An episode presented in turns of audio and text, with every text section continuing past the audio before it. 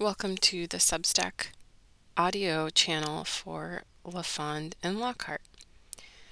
Hopefully some of you remember the Crackpot podcast, and this is sort of a continuation or a sequel to that.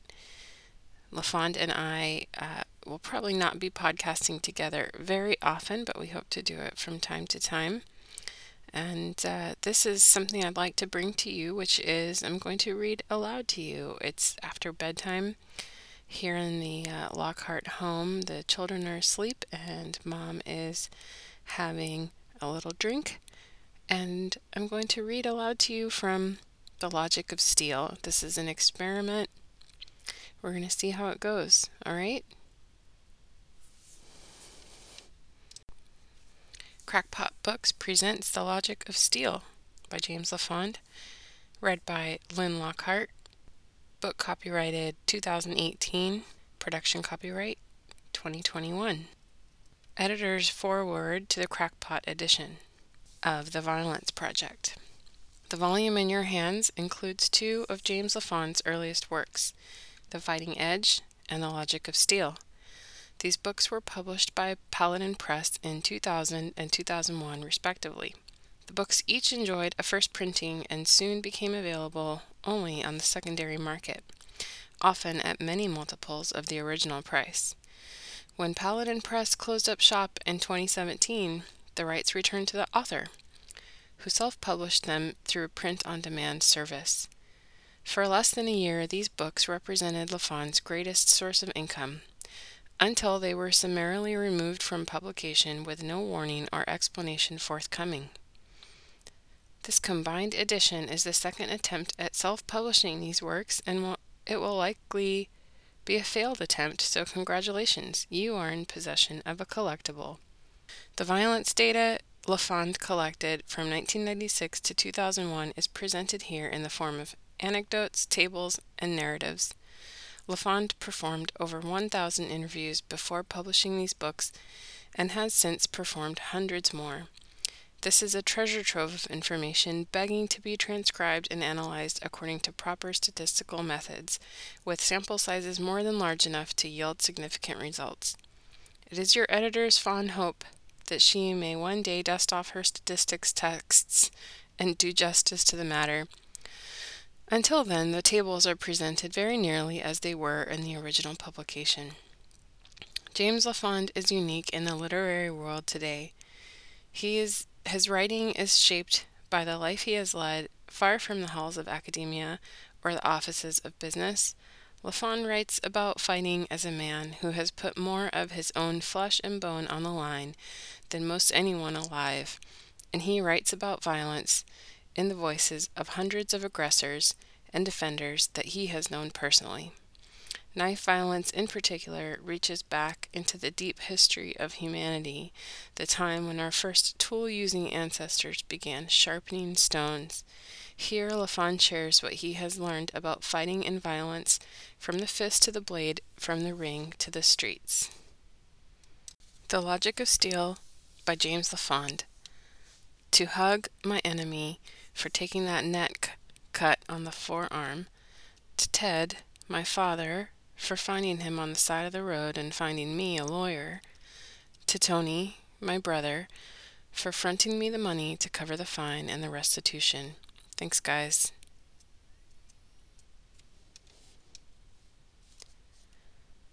The Logic of Steel by James LaFond, a fighter's view of blade and shank encounters.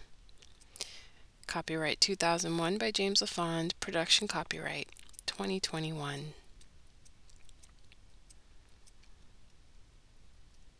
Acknowledgements. The book you are about to read was made possible by the cooperation of the following people: Bano, Rick Wayne, Iggy, Duncan, Raphael, Dan Funk, Link Sanchez, Laura, Tuck, Tattoo Rick, Ricky Mason, Haynes, Kenneth, Rich, Bryant, Susie, Duke, Liz, Tony, Alan Baris, Pepper, Rob, Faith, Brian Spider, Sue, Mark Dazinski, Wally, Ted, Gary, Jason, Steve, Ben, Snooki, Boss, John, Little Cindy, Brett, Ken, Roger, George, Dietz, Mike, Officer Lee, Robert, Joe Feely, Al the Pimp, Tom and Vicky, Ron Bone, Paul, Kirk, Dave the Cop, Dodge, Manny, Bernie, Puppet, Rob Mills, Crazy Steve Newman, Jan, Ralph, Mouse, Jen, Mark, Ralph, Dorian, Walt, Jimmy, Manny, Lester, Tommy, Judy, Smack Daddy J, Easy Al, Donald, Mac the Narc, Yebbets the Ugly, Sandman, Yo Man, Mumblejack, Bubba, Crank, Carol, Quinn, Herb, Satchel, Crazy Shank, Killpower, Ray Shaw, Ted and Pat LaFond, Sherry, Spin, Roy, Abram, Sleepy, Sifu Arturo Gabriel, and Chuck Getz, my training partner, with special thanks to Steve Newman for being a stand-up guy and coming through in a pinch.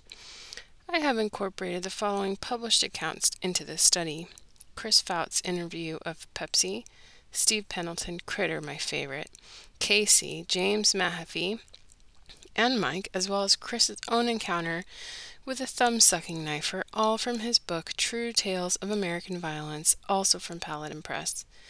32 incidents reported in the pages of the Baltimore Sun or broadcast by WBAL radio and WJZ television. The other 217 encounters are courtesy of the people named above and the author. Genesis. Age 6. Grandma gave me a popsicle. After eating the treat, I took the stick outside and sharpened it on the sidewalk. I thought it was a fine blade. Grandma took it away. Age 14. Dad brought home a pair of 5.5-inch sheath knives for my brother and me. They came with leather-like sheaths that slid onto your belt with plastic antler-style handles. My brother and I felt like full-grown men until Mother took the knives away. Age 16. I found a steel fence post and took it, along with a sledge, hacksaw, and file, to a coal pile in the woods where I forged a crude bastard sword. It was a powerful blade, slicing 16 inches of sheet metal with a single stroke. The police eventually took it away. Age 24.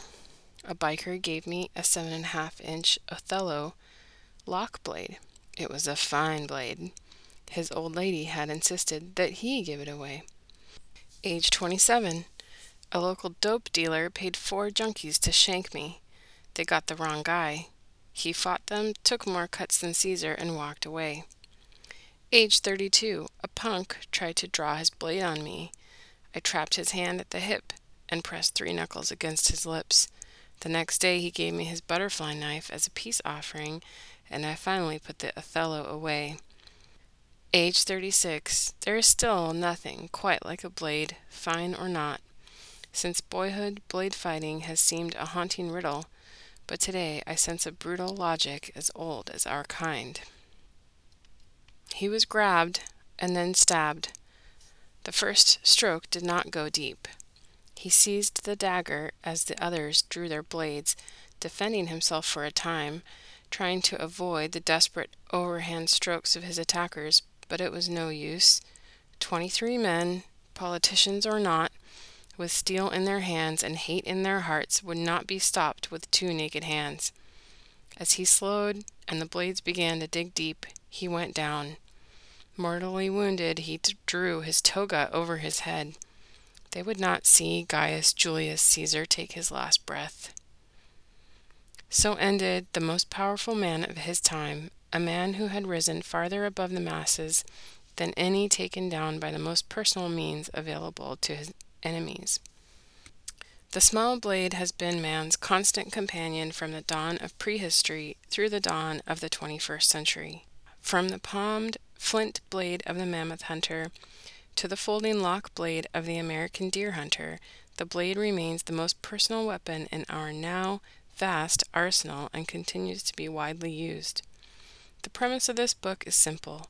That man, the consummate tool-using predator, will use the blade practically and effectively without training and in a manner that will reflect his state of mind, or no mind, Only when he begins to philosophize outside the framework of the violent act will he adopt to frivolous conventions. Thus, the proper study of blade use begins with a study of violence and survival. Preface. Stopping to smell the roses in the garden of hate. Bubbles grabbed his stomach and went down to his knees, screaming, "You stabbed me!" And he was looking at his stomach.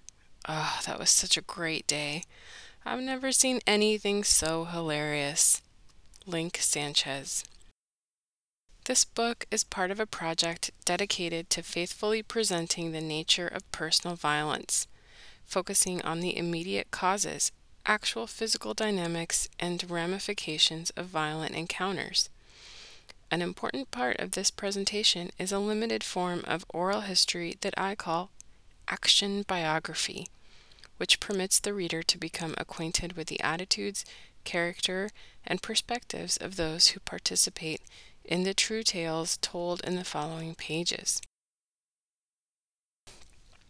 After reviewing this manuscript, I fear some readers may come away with a false impression that we live in the midst of a barely contained race war. Although much of the violence depicted is interracial and many of the protagonists expressed racist views or use racial slurs in telling their tales, I have no evidence to suggest that racial mayhem is a dominant or even significant part of the American violence scene. Most violence occurs between unarmed, untrained individuals of the same sex and race. However, extreme acts perpetrated by groups and armed aggressors are more likely than ordinary brawls to pit members of various races and ethnic groups against one another. When you fight with or against a blade or a group, you are, more often than not, leaving the world of brawling behind for the starker reality shared by the hunter and the hunted. When Kenneth, one of my personal heroes, described himself as having become a pure nigger during the course of a life or death fight, he is speaking symbolically, not literally. It might pain me to quote him, but he is making the strongest possible point. Like a woman using her manicured nails to imitate the bared claws of a cat as a way of expressing her jealousy of another woman, Kenneth is raising the dreaded image of the feared black man as mythologized by a liberal press and caricatured in racist propaganda to describe how far beyond the point of civility that particular event pushed him. I feel there is a need to accurately quote a person using slang or profanity to describe violence, substituting the classic N-word with the common contemporary black term nigga would have de-emphasized the point Kenneth was trying to make. Violence is something that needs to be seen in the raw to be understood. Any attempt to do so that falls short of being offensive to the current dominant worldview will most certainly lack depth and authenticity. Leave it to the martial arts industry and the socialist utopians to put a pretty face on an ugly subject. You are about to explore the practical application of hatred, varied enough to make you mad, make you laugh, and make you wonder why.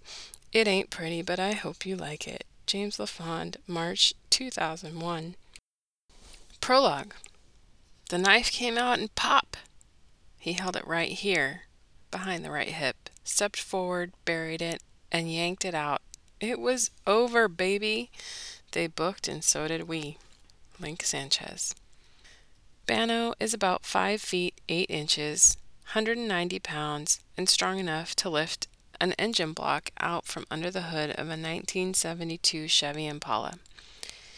And he is one of those guys with no sense of personal space. He's got bad breath and an in-your-face knack for crude conversation. When he talks to you, his left arm is wrapped around the back of your neck and his right thumb is hooked in his front pants pocket, just inches forward of where the hilt of his well-oiled balisong protrudes from the rear pocket of his unbelted jeans, riding low on his plumber's hips. At the time of the following incident, Bano had been home from Nam for about 10 years. Since that time, he had managed to screw up his life in ways that would keep a half a dozen social workers busy for another decade. He blamed his lot in life on the war, but from what I know of his life, participation in a doomed crusade against communism could only have been an improvement. If nothing else, it kept him out of prison. A Walk on the Underside with Bano. Incident number 13-8. Time of occurrence, night. Duration, 8 to 10 seconds. Person relating the story, first-person defender. It was a dark, damp night in the district. Bano had just emerged from the back room of a bar after smoking more than his share of some good shit. He was stoned and hungry, with $3 left in his pocket. There was only one thing to do. Head down the street for the convenience store in search of a bar of peanut brittle candy. Bano pulled on his windbreaker and headed outside. The bar entrance was at the base of a narrow stairwell. Since Bano liked to appear careless, but was actually paranoid, he carelessly shut the door behind him before checking the stairs. He found himself face to face with a tall black man, and, based on his appearance and mannerisms, quite obviously a heroin addict, wearing a trench coat. The man flipped a switchblade out to his right and held his left hand out to the side in a gimme gesture and demanded, "Give me yo money." Bano wasn't about to lose his last $3 to some junkie. Not when he had the munchies. Bano said, "Okay," as he reached for his rear right pants pocket, where many male robbery victims keep their wallets, but where Bano kept his Filipino blade. When he got his palm on the balisong, Bano said to the would-be thief, "That's the stupidest thing you ever did." This macho statement appeared to stun the addict. His mouth fell open, his eyes bulged, and his left hand stopped motioning for cash as Bano deployed the blade in a brief whirl behind his hip and plunged it into the taller man's left breast. According to Bano, "The dumb bastard just stood there and stared at me, so I stuck him again." Each time that Bano struck, with a pronated saber grip, he buried the 5-inch blade up to the hilt. After the second stab, Bano noticed that the light gray trench coat was growing darker around the chest. After the second one, the trench coat got dark and it spread like this. Spreads the fingers of his right hands over left chest. When the would-be robber continued to stand and stare in apparent shock, Bano stabbed him a third time.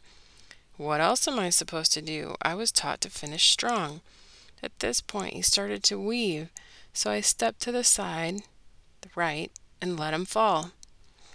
As the black man fell face first off the bottom stair into the base of the stairwell, Bano walked up the stairs, pocketing his blade on the way, and headed down the street at a walk. I was real hungry, feeling pretty good. It was late getting home. Bano stopped at the convenience store, got his candy, and then headed home where he played with the kids. Bano doesn't watch the news or read the newspaper, and he never went back to that bar again. Not only did he not know whether the man in the stairwell had died, he didn't care.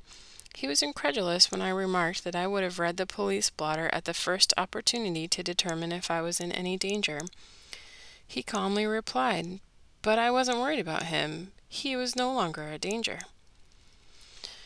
Based on the location and the penetration of the wounds and the fact